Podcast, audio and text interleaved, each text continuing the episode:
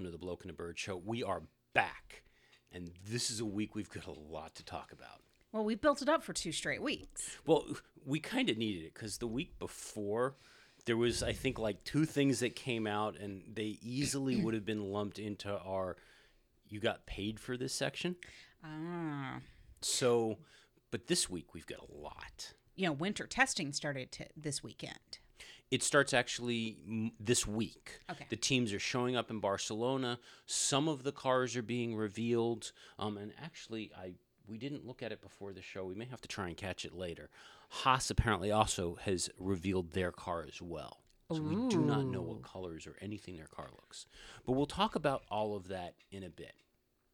First, I have some news. It is important news Okay. this actually it broke last week and the truth is all right i'll admit it. It's important to us. It's probably important to a lot of our uk fans.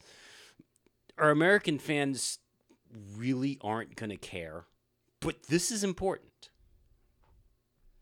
Channel 4 has announced that this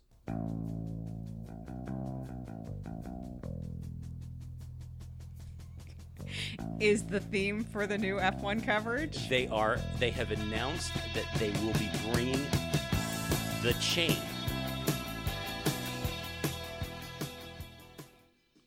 as part of the theme music for their coverage. Um, now, for those of you that do not know, and you've, you've heard this on and off before because we, we've brought it in to, to various clips over the years. Um, this section in particular, this is the closing part of the chain, which is known for that baseline, has been a fixture of UK TV coverage of Grand Prix racing since it was adopted by the BBC all the way back in 1978. Wow. It was dropped by ITV when it took over the rights to broadcast the sport in 97, but made a comeback when the BBC regained the rights in 2009. And Channel 4, yes, has announced it will retain the chain as its opening theme. Excellent. That will make it feel like it's Formula One. Yes. Yeah, that's big news. I told you. That's big. it's big. I mean, if we can't maintain having Suzi Perry or Eddie Jordan, we should at least get the chain.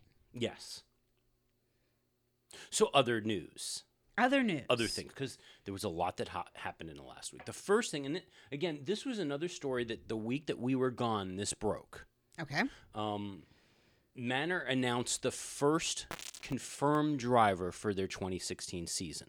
That was la- the, the week that, that we were gone. They announced that Pascal Wehrlein, Which is not a surprise to any of us. not really, um, will be driving for the team. 21 year old who was the reserve driver for Mercedes in 2015. Um, his resume um, he won the DTM German Touring Car Championship in 2015, and of course, he has driven F1 cars in testing. So that'll be the start. We'll see see how this works. Okay. Okay. So then there was the next question of, well, what is going to happen with the remaining seat? You know, we had heard a couple of names tossed around. Will Stevens threw his, his hat into the ring. His helmet. Yeah, I don't know if anybody really believed that Will had a fighting chance in it compared to how he got his butt handed to him by Alexander Rossi. But And I know Rossi was really hoping for the seat. Rossi was hoping to keep the seat. Um, and then we had heard that Indonesian driver, and this was right after the end of the season, that Indonesian driver Rio Haryanto had some fairly significant financial backing, which is to- to always a get him. positive when looking for a driver. which led to reports going around. Which I saw this and I'm like, this is ridiculous, especially after the Sauber incident. This is absolutely ridiculous. But reports going around that three drivers could share the second seat at Manor. Well, I guess since none of those drivers would be competing for the title, you know, they wouldn't mind the fact that there's no chance in this world that they would get points. Now, according to a report, this this all came from Finland's Ilta Sanomat newspaper. which is obviously a high, intense reporting on for- Formula One uh, journalism outlet. Hey, it, it sparked discussion. Okay. especially with how ludicrous this story was. I think it's worth mentioning. Are we sure it's not the Onion of Finland? I don't know for sure. Okay. But according to Ilta Sanomat, with F1 to stage a record 21 Grand Prix this year, you know that's going to be a talking point all damn season. Well, yes. Um, Haryanto, Rossi, and Stevens could each sign a seven race deal with Manor. Now, the way this would work would that Haryanto will contest the first few races, then reappear for the Asian rounds later in 2016. Rossi would race mainly throughout North and South America, while the rest of the program, the European races, would be Stevens to drive. Okay, but North and South America is there only three races? Four. Um, I'm sorry, four races. And so where would the other three that Rossi would race be? Hey, I didn't say they were good at math. Okay. I mean, what are they going to give him? could be some of the Middle East races. Azerbaijan, um, Bahrain, and Abu Dhabi. I, I'm thinking Bahrain and Abu Dhabi might have been where they would have handed it to him Because, because you've got um, Malaysia, Singapore, and Japan for starters all happened back to back to back. hmm So And of course, then uh, yeah, you'd have to throw the Australian Grand Prix into that would probably go to Haryanto as well. Would have gone to Haryanto as well. so, and the Chinese, Singapore. Did you say Singapore? Yes, it's Singapore. Oh, I forgot China though. China would be the other one. Yeah. So that's like f- six right there that we're we're labeling off for him. So I don't know where his seventh is going to be. Like, well, maybe Sochi. Oh yeah, probably. Okay. So there's seven for him. And Will Stevens would, of course, have Silverstone, Barcelona, Monaco, the Italian Grand Prix, Germany, Hungary, Spa. Spa. That's and seven right there. somebody's got to drive Baku. Yeah. Yeah, I. So it looks like Rossi's got to do the most traveling hmm because he'd have to pick up Baku, um, Bahrain, and Abu Dhabi to round out his seven if he was going to take Canada, U.S., Mexico, and Brazil. if this would have actually gone down. Now, according to Ilta Sanomat, the deal would cost each driver about five million euros. That's cheap. Yeah, for well, for seven races. And I'm yeah, but that's only expenses 15 and- euros Yeah. For the seat. I mean, that's a pretty inexpensive seat compared to what what is Maldonado's former contract was reported at forty-two million euros. But Maldonado's was his is an outlier, truly. well, they had to cover damages. Yeah. Now- See, he's gone, but not forgotten. Now, this plan would have been allowed by the regulations because Article 26.1 of the Sporting Code, look it up, um, says that during a season, each team will be permitted to use four drivers, and any new driver may score points in a championship. oh, okay. However, we heard on Thursday, this past Thursday, that this stupid plan, despite all the time that we just spent talking about it, this stupid plan Totally laid it out for them, planned it out for them, and everything like that. will not be happening. Oh, darn. Rio Haryanto will be uh, Manor's number two. Dri- well, I don't know if I should say number two driver. He will have the other seat at Manor. So I'm betting that his backers came up with 20 million euros. Um, no, we we know he's bringing about 10 million pounds from Indonesia state oil company. Oh, okay. This, this was confirmed. We saw the letter last year, as you'll recall, that said that he, they they would back him for 10 million pounds if they gave if he got a seat. So they walked away from an extra 5 million pounds? I don't know if that deal is real. Okay. I mean, l- l- there's that. There's also the fact that really, how well is that seat going to perform when you're constantly flipping out drivers? It's, if you don't need to. Well, there's that. I understand. So Well, isn't he like one of the first Indonesian drivers? I don't think he's the first. Or one of the newest like it's been a really long time since we've had somebody from Indonesia. that that's probably it. I don't know if he's necessarily the first. well, I wish him the best of luck. Well, we'll see what happens. You know, there is the potential that we could see Manor challenging for points. Truly a potential.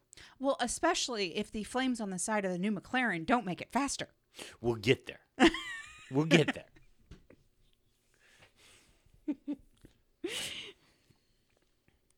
There's just so much to talk about. I want to talk about all of it right now.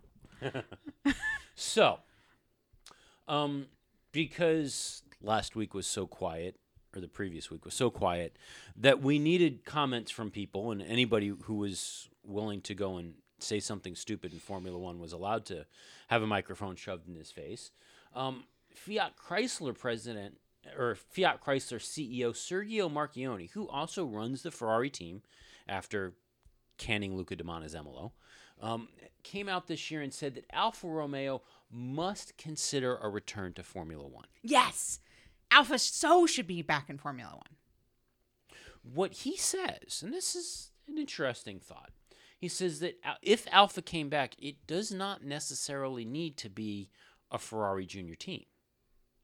He says Alfa has the technology, they have the capability and the expertise that they could co- return as a constructor, not just as a team in name only. Okay, but here's a question I have. Mhm. We know from watching many, many hours of Top Gear that you cannot consider yourself a gearhead if you've never owned an Alfa and experienced the true joy hate relationship of a car that cannot make it to the end of the street. But yet is oozing with Italian passion. Yes, but is oozing with Italian passion. Um, and soul. Definitely yes, soul. Soul, that was the other one. Um, so here's my thought. Do we think that if Alfa were to return to Formula One, that they would be the king of the first lap retirements? I mean, would that be in keeping with the Alfa brand? I don't know about that. I, you, you just took my question seriously, which is very sad. I kind of did. No, I'm actually teasing. I mean, like I said, gearheads from Top Gear know that that is the status of always having to fix an Alfa. Um, but I think that would be an interesting return. Actually, I'm really excited about the thought of an Alfa return to Formula One, all kidding aside. I think we need Alfa. I think we need Porsche. I think that we need other constructors competing. I, I think it's a stretch for Porsche to enter F. Porsche has never been in F1. Right. That's why and, I think we need it. They've always fought against Alfa has. Right. Um, Porsche has never been in F1 because of the spitting contest between Bernie and no, that that's recent. Prior to that, Ferdinand Porsche and the the general philosophy within Porsche was that they didn't want to come to F1 because open wheel wasn't attractive to them. It didn't have an aesthetic tie-in to what they produce and what they sell. ah At least that's what I have heard. Because you can't look at a Formula One car and, and say that there's anything on there that would get plucked off and dropped into a, a road car. aesthetically. Yes. But technology wise, Technology wise, yeah. we already know that many things have, that are on our own cars today originated in F1. In fact, most days that I drive my personal car, I think of all of the F1 tie ins that are in my car Do you? every day. Either you're an absolute liar or you're an absolute dork. I'm not sure which. well, with our recent bout of snow, are you not thanking traction control? D- I see, but I don't know. I don't know the full history, whether or not traction control came from Formula One or it was developed into road cars and brought into Formula One and then banned. No. They there was clear articles that said we have traction control on our road cars thanks to Formula 1. Okay. Okay. So, I mean, at the very least, you should you should thank Formula 1 for your traction control. Alrighty. Well, that's cool. Don't care. So, in our last show, we mentioned that part of the rules change that's coming for next year is that the engine token system is going away. Woo! Adrian Newey has come out. You know the the the genius behind F1 success or, or uh, Red, Red Bull Bull. success, um, and his attention focusing elsewhere seems to coincide with some of their decline. Not all of it. But Adrian Newey has come out and said that removing the engine restrictions will mean that competition will go away in Formula One. That competition will go away? Yes. He believes that all it will do is that it will lead to a spending frenzy and that the gaps will get bigger and not smaller. Hmm. In his words, and he t- this is what he told Reuters. His words, perform- the notion that performance would equalize is quaint. Interesting. Mm-hmm. I I don't believe this. I, I, I think he's mistaken because of the fact the constructors and what they do with the engines and the tokens. It frees the constructors up to do more, to improve, to do all of those pieces. And all of those improvements translate down to their customers and their works teams. And mm-hmm. every time a constructor goes and makes a major revamp to their engine, they don't then turn around and go, okay, if you want this new engine that we produced this week, that's an extra 15 million pounds. But if you want to stay with the old engine, you can have that still for 5 million pounds. They don't do that. They roll that across the entire line. Well, I think that Newey's point is that if you look at the budgets of a Mercedes or a Ferrari, they could do some engine upgrades and tweaking probably at a faster rate than maybe a Renault or a McLaren. I don't think so. I I, I, I, haven't seen any evidence to to support that the constructors, any of the constructors, are struggling in that manner, and that if they if they were told that the leash is off, go, that they wouldn't take off. Now, maybe it could be a matter of how the smaller teams deal with the, the power changes, but I can't imagine that they're that great. It'll be interesting. I'm, I'm not exactly sure I understand where Newey's coming from, unless, and this is just my conspiracy theory. Mhm. Do you think Newey's statement might be a preparation for sort of heralding uh, Red Bull's non return to dominance? You know, oh, well, the tokens have gone away, but still we're hanging in the back of the pack or the middle of the pack.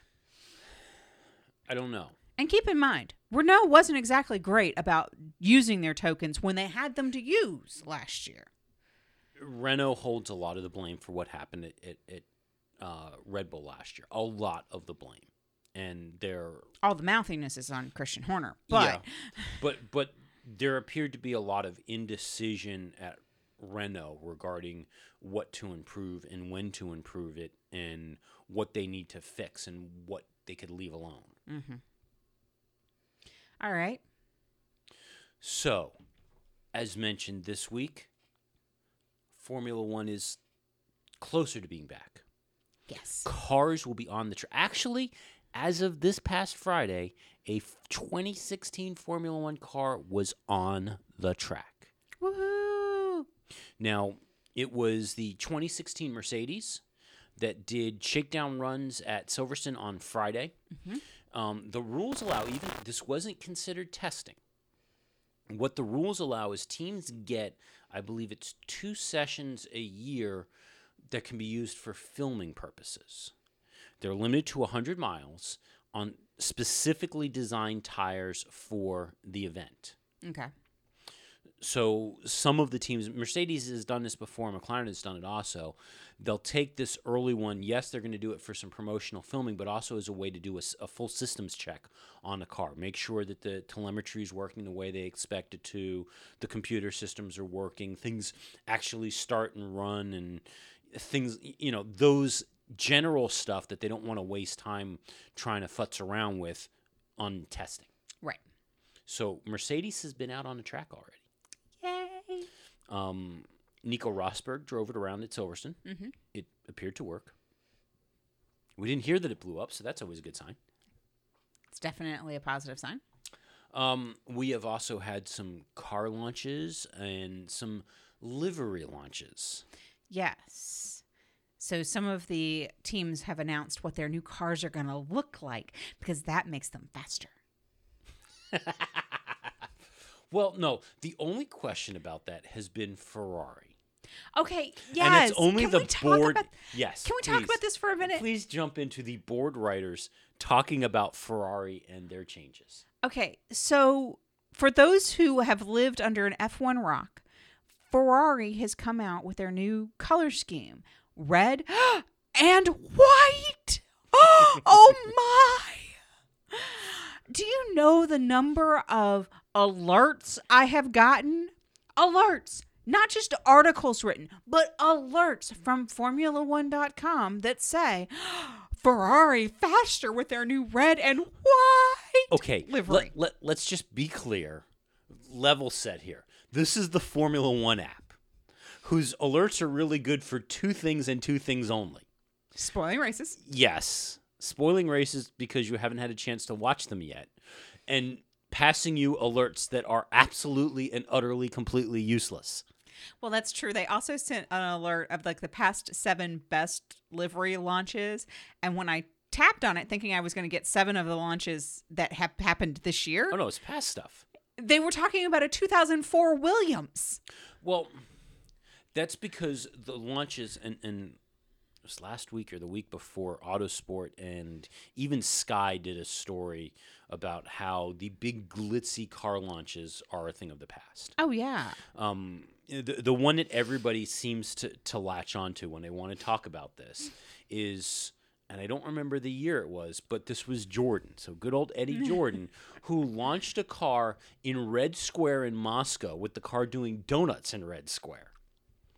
You know, Spice Girls played it, I think, a McLaren event, obviously before Christian Horner met Geri Halliwell. Um, but th- these were big, big deal events, and of course, wrapped with the press pictures of the guys sitting on the tires of the car. Yeah. But um, yeah.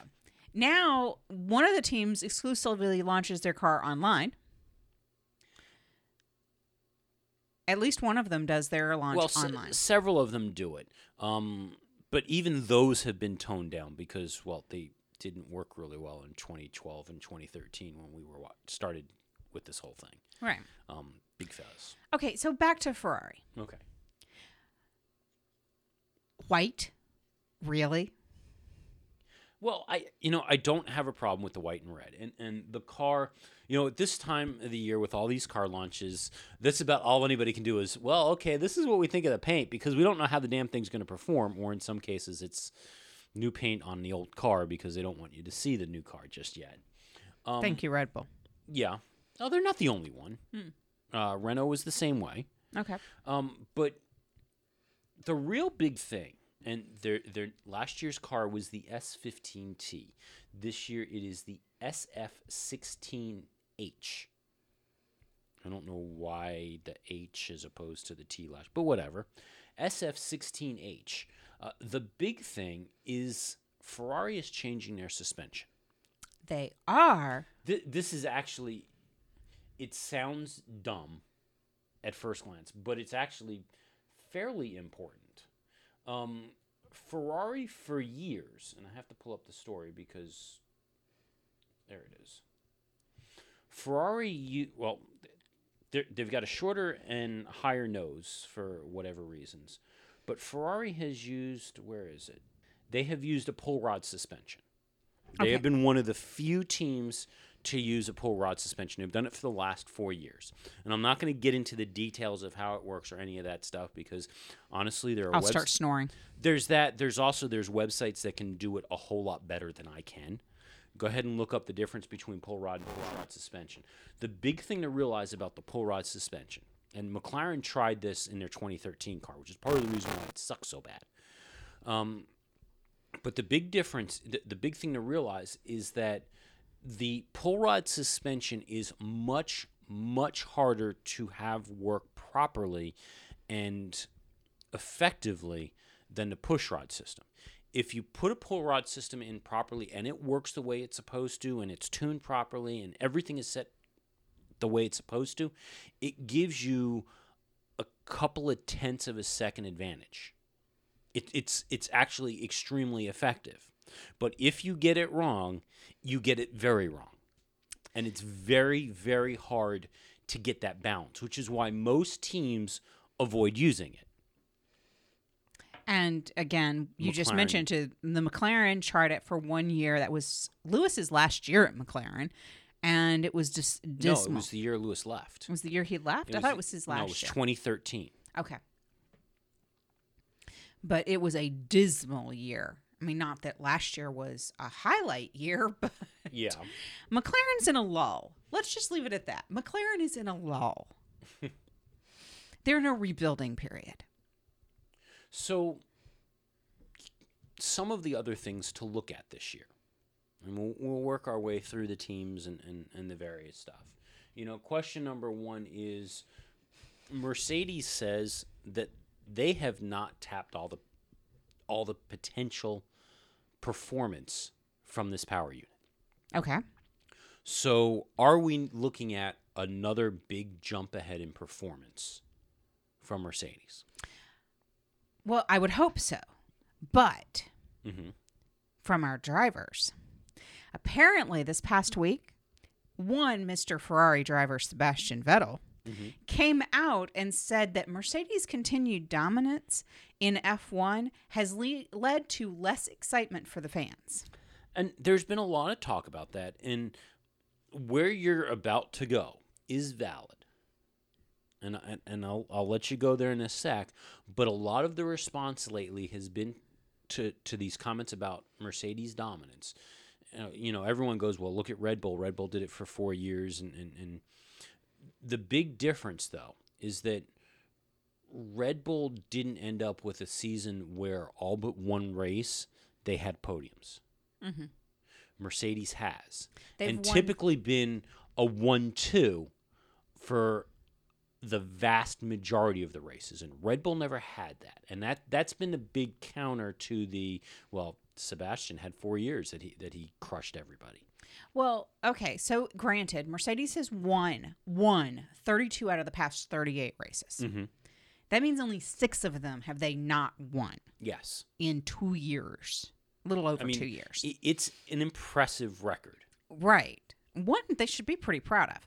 But anyway, so while Sebastian is spitting at Mercedes and telling them that they are co- they are part of the cause of the boredom of F1, Lewis Hamilton, my dear sweet Lewis Hamilton, has spit back at Sebastian and said, "Well, he's only bored the fans for 2 years and Sebastian Vettel has bored the fans for 4 straight years." you know, when he gets to the same level of boring the fans, then he'll start worrying about it.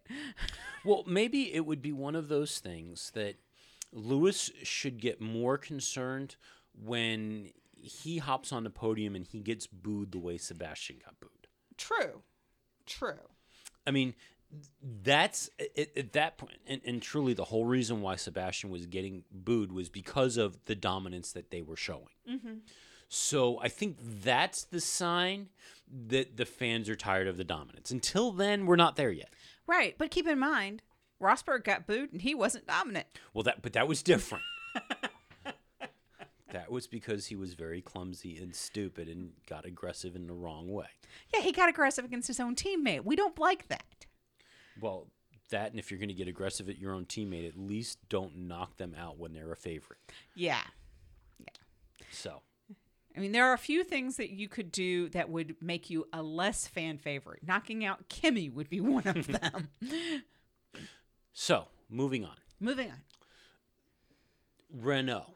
Renault. The next thing to watch as we go through testing. Okay. Um, for start, Renault has made it very clear that the plant in England has been starved for resources by Lotus, and they are working diligently to rebuild. They also say that this year's car is very much a compromise because of the fact that you know normally when you're doing an engine change between manufacturers, you're planning for that you know, April, May, June-ish of the previous season. Mm-hmm. There was none of that planning. That work didn't happen until the fall. So there so are they're some eight months behind development cycle. yeah, there, there's some fairly significant compromises that are being made in this in this car to get the engine in there. On top of the fact that they were also dealing with a facility that has been starved of resources and talent for the last year. So how are they going to solve the talent problem?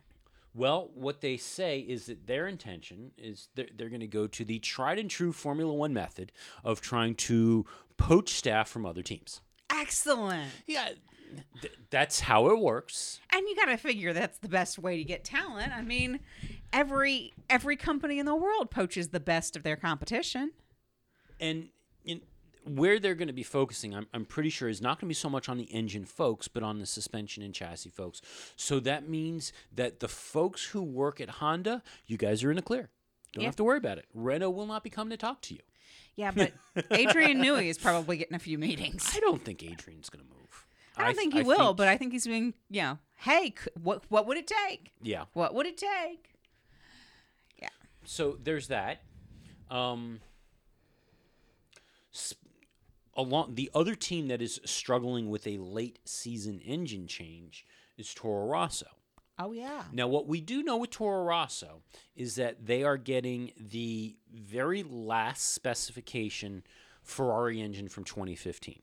So it is the most up to date engine from last year. Okay.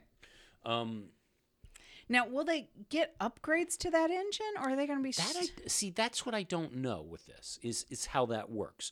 Do they get updates, and is this the just mechanically that last spec engine, or is this Ferrari turning around and going that the last engine and software package that our cars ran at the end of the year? You get that too, yeah. or do you get the Sauber package?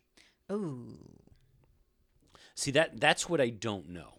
Um, I can't imagine that Ferrari is going to put a whole lot of effort into upgrades on that engine, but I don't know.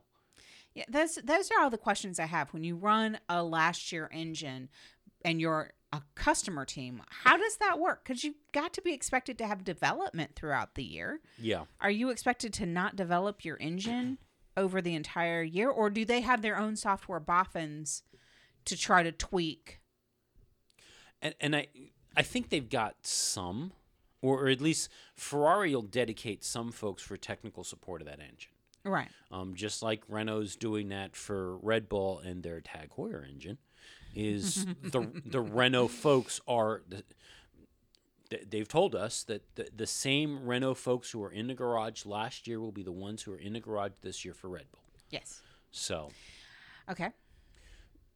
Again, compromise. We don't know how that's going to shake out, but um, and I'll jump ahead to, to Red Bull, who Christian Horner has come out and he has warned to expect that this is a season of two halves. The He- good half and the bad half. essentially, he is expecting that because of the performance of last year's Ferrari engine, that it is not unrealistic to expect the Toro Rossos to be running as well, if not better, than the Red Bulls at the first half of the season because they have this better engine. Now, we assume that there have been some upgrades to the Renault Tag Heuer, whatever we're going to call this engine that Red Bull has. But Red Bull is, Christian Horner is saying it's going to take them a couple of months, probably until about Barcelona, the end of those flyaway races, for them to get a significant upgrade into that engine Ah. and see performance. What we don't know is is this going to be part of the or, or should I say will the Renault, Red Bull, Tag Heuer, and I think it's some other engine company who's helping Red Bull with development. Is that engine truly going to go on a separate engine development track than the works team, or what? Hmm.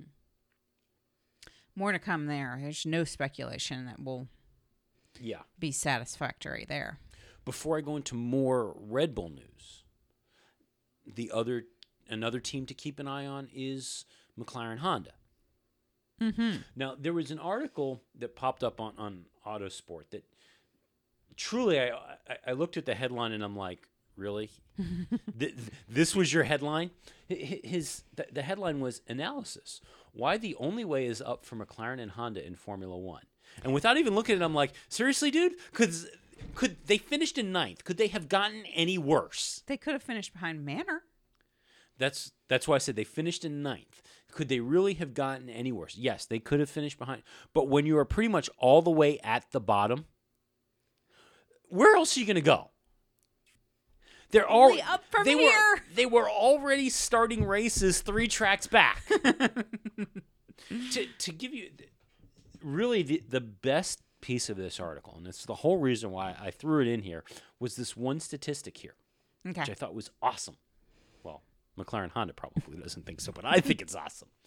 So, according to the article, between them, Fernando Alonso and Jensen Button, who, as we all know, are both world championship winning drivers in Formula One. They have like three titles between them, right? Yes. Fernando Alonso and Jensen Button recording just four more points than the number of engines the team used in 2015. 27 points to 23 engines used between them. Okay, 23 engines. let's let's just do the math really quickly. There were 20 races last year, weren't there? Um Or 19. no, there were there were 19 races. Okay, 19 races last year. And the rules say you're only allowed to use how many engines? 5. 4. 4. Four engines. They used well, and that's per car. So Okay. that's the other thing. All right, so there were 19 races. Potential that if you used an engine for every race, you could have used 38 total engines between the two drivers. Mhm. Okay? We're going to divide that by 23 engines. They used 1.65 engines per race. Yeah. Or, Yeah, each engine lasted 1.65 races. That's what I meant. Now, we haven't heard, like we heard last year, the outrageous promises of where McLaren Honda could possibly end up this season. Oh, somebody got a hold of the press secretary and said, "Hey, perhaps don't become Yeah, and don't t- overpromise and underdeliver." T- tell tell Ron Dennis and uh, over at Honda and um, what's his face, the Frenchman who came over from Lotus. I can see him. Eric Boullier. Booyah. Tell Eric Boullier to keep their mouth shut for a bit. Even you know, Sound even team team guy Jensen needs to shush. Well, no, Jensen was good. You No. sound optimistic. You don't promise anything. optimistic is good. Promising podiums, stupid. so Yeah. the hope is because McLaren knew McLaren Honda knew what was wrong. They knew what they screwed up. It was the MGUH. It it could not provide them the power that they needed on the straights. Right. So in theory, knowing that that was the issue, we may they at least knew what to fix. Hopefully. The question is whether or not the fix is effective Yeah. and whether or not it can be done without blowing up the engine. Well, that's another problem. That's part of their problem is they've known for a long time what the problem was with the engine, but couldn't seem to get a fix that worked Well, they, th- that was not necessary. That was a, a function of the rules. with the tokens. Yes, because of the tokens and black boxes and white boxes and all that crap. They weren't allowed to make the changes. So I believe they can make they can make those changes this year because they remove some of those restrictions, but all of those restrictions go away next year. So maybe this is will be their rebuilding year, and maybe next year we will see something fantastic from McLaren Honda.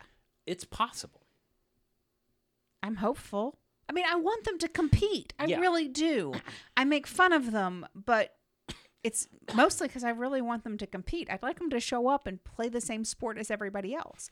I mean, quite frankly, they're becoming their own factory of sadness. Yes, yes, they are. A very clean and white factory of sadness. Clean factory of sadness.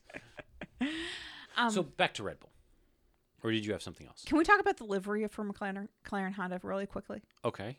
Oh yes, you wanted to point out something. Okay, so you were looking to see if they had grown any sponsors. And I think you noticed that the word Mobil is written a little larger on their car, probably to cover up that they don't have a sponsor for that spot. Well, Mobil, I think, has always had that general air. It was either Exxon or Mobil or Exxon Mobil or something. Um, but they lost Johnnie Walker, and it's now Chandon. Um, Hey, champagne. yeah, Champagne. maybe maybe they'll drink some. Okay, so they've got a very standard black car, a little black and gray going on, It's a it's a evolution of last year's livery. Yeah, and with some red spots on it, orangey red spots, Mm-hmm. including something that's flame like up close to the driver. now, either this is in homage to various and sundry engines bursting into flames, or they are using our son's theory on making cars faster, which is paint flames on them. because in all of his years of Pinewood, we always had to have flames on the car because flames make it faster. flames make it faster. So um, I'm starting to believe that maybe he did some advising on their livery. And speaking of livery, breaking news as we speak, we have our first look at the Haas F1 car. Is it red, white, and blue? Um, it is red, black, and white. Hold, please. It looks like a Formula One car. It is very reminiscent of the Manor scheme. I think with more white. I kind of think that sort of that graffiti Haas logo on the side makes it look like what happens if Formula One and NASCAR got smushed together. Well, that's kind of what this team is doing. Yeah, exactly. So mean- their livery looks like what they are. Well, there you go. Good job, designers. they will be another team to to watch and another thing to to look at. Um, the true question of how will this team perform as the as much as they don't like it, the Ferrari baby team. Baby Ferrari. Uh, Well, they could have been pink. yeah. But that that is another thing to watch. Red Bull has launched their livery for 2016. We have not seen their car yet. No. One of the reasons we have not seen their car is because they have been really pushing it to the limit with getting things done to the point that the car finally completed its crash testing. It was the last car to complete crash testing and did so just an hour before the launch of the livery. And it was not on the uh, show car, Ah. but they completed that crash testing just an hour before they had their press conference, which I believe was Thursday. It was the 17th Wow. to show off their livery. Now, like many teams, they use their something from the previous season as inspiration to evolve their following season's livery too. So Red Bull taking inspiration from their 26 or their 2015 season, this year their livery is flat, Oh. Okay. just like their performance last year. Oh. Flat. Ouch. Ouch. Yes, it is a it is a matte color with nary a Renault or Infiniti logo to be seen. Well, that Not would shocking. be the case because they, they severed that tie and Yeah. now Tag Heuer is written on it. Um, actually, it is. It's really kind of small. Um, it is under the hind legs of the bull Yes. on the back, but it is very small. Not anywhere like. And, and granted, I don't think Tag is a title sponsor, and that's probably why. You know, it's not on the tail fin, it's not on the side pods or anything like that. Um, Total is still prominent, though. Yes, it is.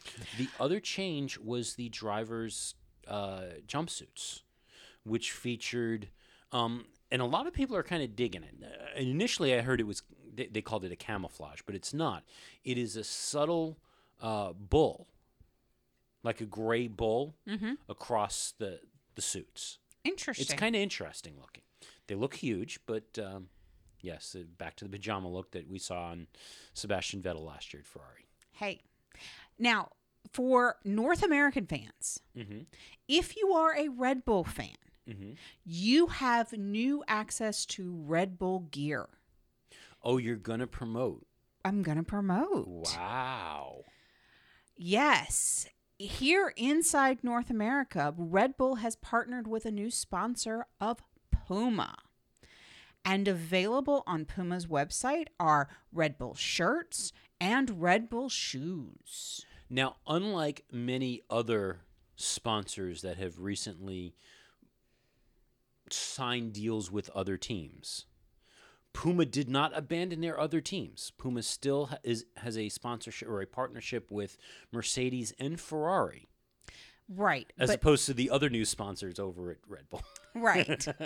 now, Puma is a international corporation and I'm going to try to explain this really shortly. There is a North America Puma division and an international division. Mm-hmm. The international division that works with the UK has the partnership with Mercedes. Okay. That is not a partnership that exists within the North America market. It is only Ferrari and Red Bull for the Oh. F1 piece. And they also partner with BMW for some racing piece for BMW. Well, well, BMW has, has had a partnership for years with Puma um, because for many, many, many years, Puma has offered mini themed driving shoes. Yes. Um, but anyway, so in if you go to the North American sites, Canada and US, under Puma, you will only find Ferrari, Red Bull, and BMW themed motorsport gear. But if you go to F1's merchandise store, you can get all of it Correct. through Puma. Correct. Because I'm getting emails about the Puma partnership from the F1 store. Now, for our snarkier points of this partnership, I invite all of our fans to go to the Puma site and look at the logos. Look at the logos of the announcement for the Red Bull and Puma um, partnership, and perhaps describe them for me on our F1 on our Facebook page.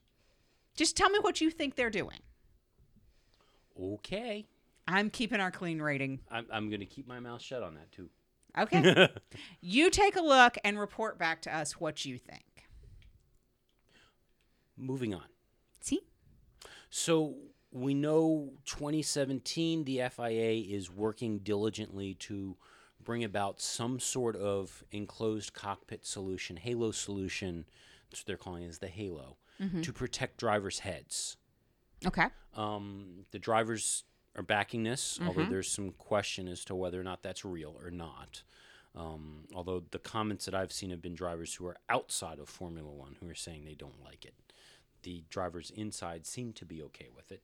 Okay. Um, Red Bull, the, the current Halo solution is something that Mercedes designed and has, and the FIA has tested.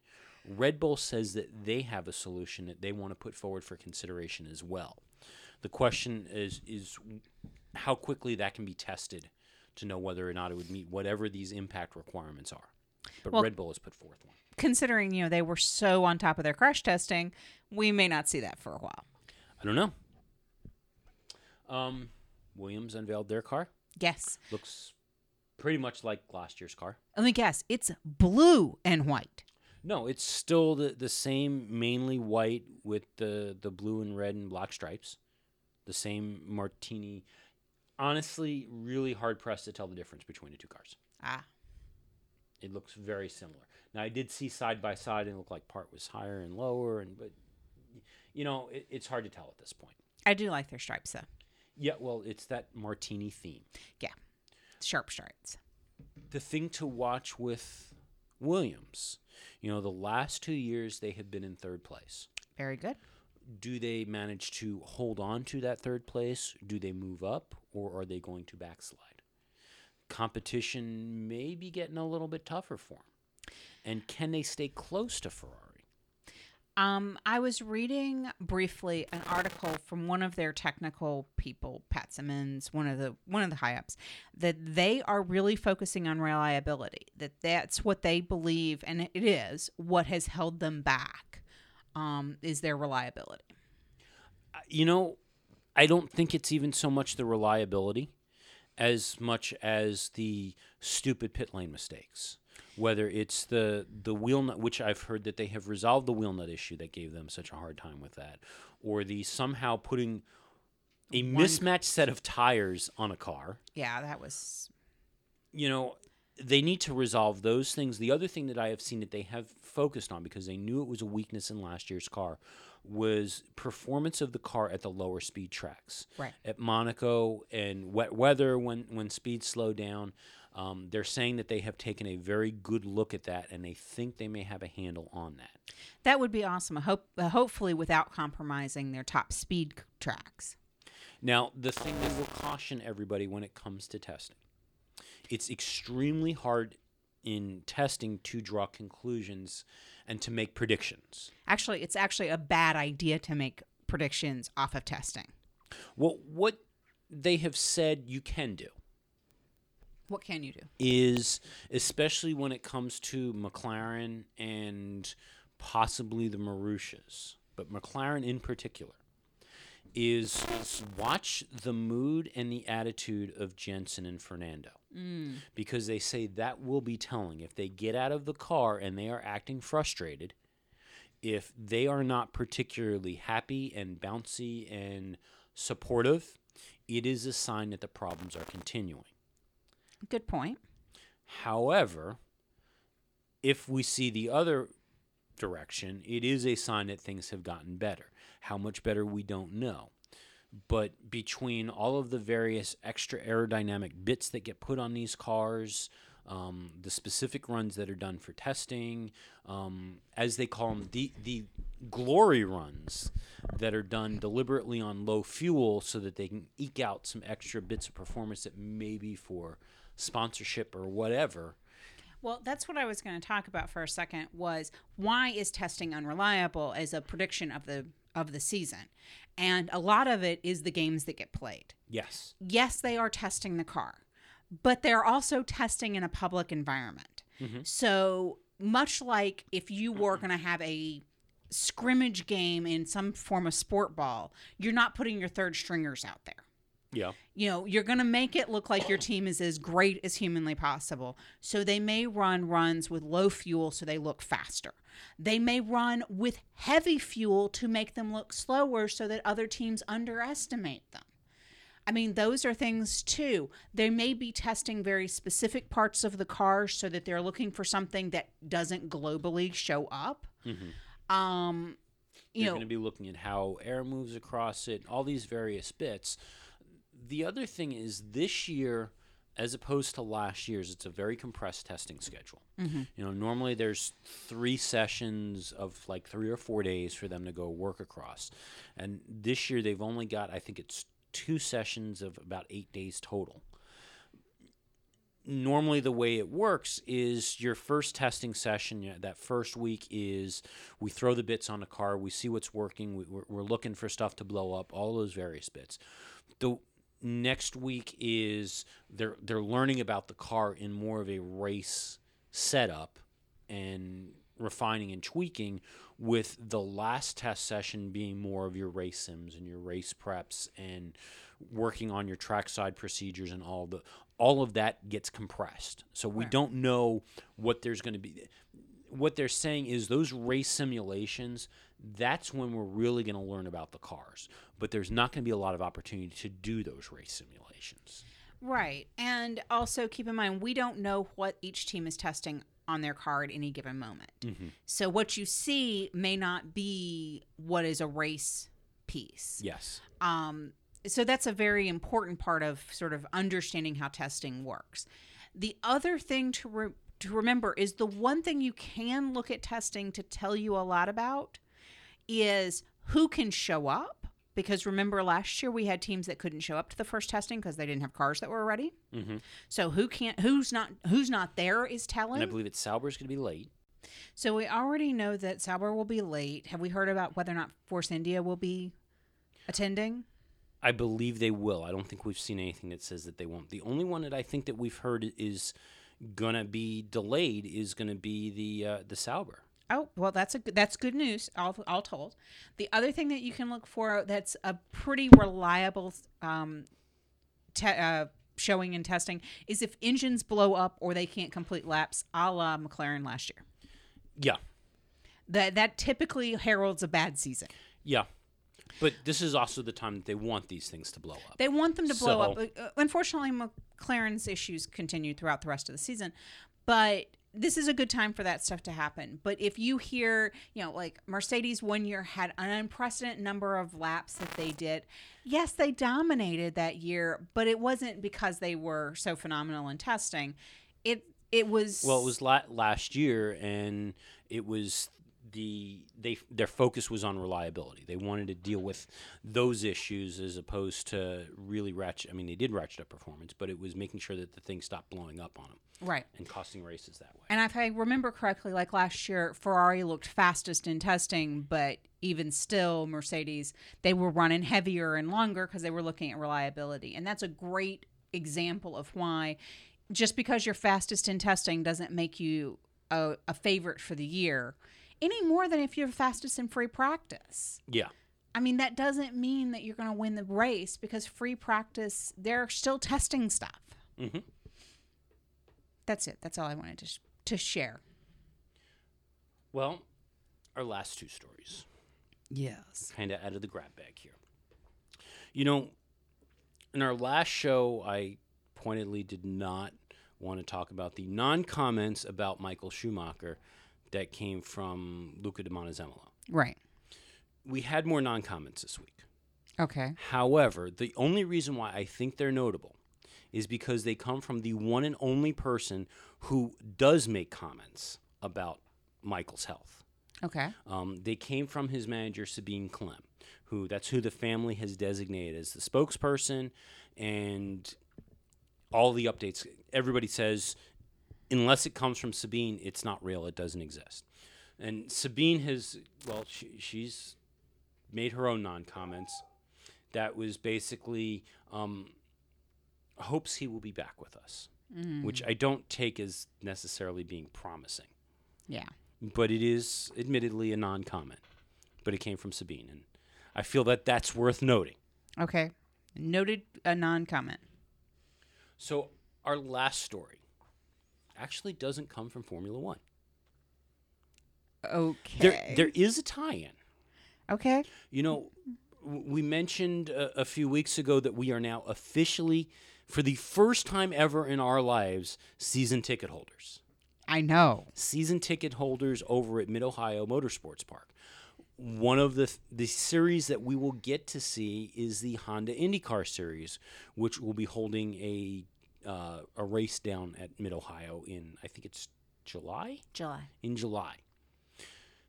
Also, now part of that series is Formula Formula One driver Max Chilton, who will be racing for Chip Ganassi Racing.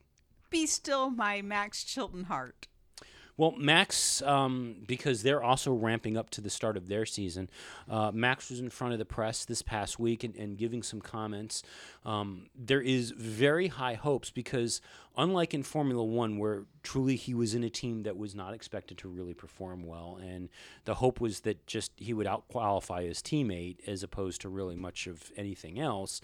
Chip Ganassi Racing is a team that, with an IndyCar, does have some success. They're not a championship winning team, but they are a race winning team.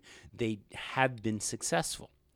So the the hope is that Max, being an experienced driver in Formula One, that he will bring some of these skills to uh, you know bring further success to Chip Ganassi's team. Max has been talking about the differences though between Formula One and IndyCar this isn't so much the fact that you know there's these ovals and it's so different. No this is the atmosphere itself and the adjustments that he's had to make to life off the track. Okay. you know he says that in f1 drivers leave a very cloistered existence largely cut off from the fans. However in indycar the public swarm the pit lane and the garages where drivers constantly interact with the public taking requests for autograph and pictures He's also been shocked by the camaraderie in IndyCar, where drivers treat each other like fraternity brothers, as opposed to the catty rivalries found up and down the F1 paddock and even within teams. Oh wow. According to Max, it is quite eerie how welcoming everyone is. I understand the team being welcoming, but the drivers, I'm not used to that. The drivers get along. In F1, there might be a couple you sort of have as mates, but IndyCar is so welcoming. All the drivers seem to be best mates and don't seem to have our, have other friends. Their best friends are their rivals on the track. That has sort of taken a while for me to get my head around that. Oh wow, cool. So yes, based on just that right there, we're going to be on the hunt for Max. Well, I don't know about you, but we all know I'm going to be on the hunt for Max. well, yeah. oh, Max. so we shall see. Good deal. Actually, I'm really looking forward to our se- our first season tickets ever. Um, and enjoying all sorts of different kinds of racing at Mid Ohio. Yeah, there's going to be uh, some historic car races or, or some classic car races. There's a motorcycle race of all things that we're going to, where I think we're just going to stand there and go, but he's missing two wheels. Dude, where's the rest of your car? we went to a practice of a motorcycle Um, we race. did. And we Um, had a blast. there will be uh, not just the IndyCar race, but of all things, a NASCAR race. I'm not We're, sure. I think what we're actually going to do is where you're going to be looking for Max at the IndyCar race. We are going to go on a Rutledge Wood hunt for the NASCAR race. Don't I tell him. He will hide. No, I think we're going to tell him so we can find out where he's going to be. Um, and then there will even be some SCCA uh, racing. Yes, there will be. So uh, we'll see a, an interesting mix of, of events going on there. All good things with engines and people driving very fast. But uh, I think that is about all we have for this week. Yes, well, we'll be back with you next week to report on all of the intricacies of testing. all the rumors, all the the various little hypotheses hypotheses that people are coming up with for the season. Excellent. And any catty comments that Lewis Hamilton and Sebastian Vettel and Nico Rosberg make at each other, we will report it here sometime. And we're also going to need to start working on our predictions for the season. Oh, no. Well, you know, I, I'm thinking in line with what we did last year. Not mm-hmm. Not, you know, the full prediction of the grid. This is going to be the Lewis or Nico or now Seb.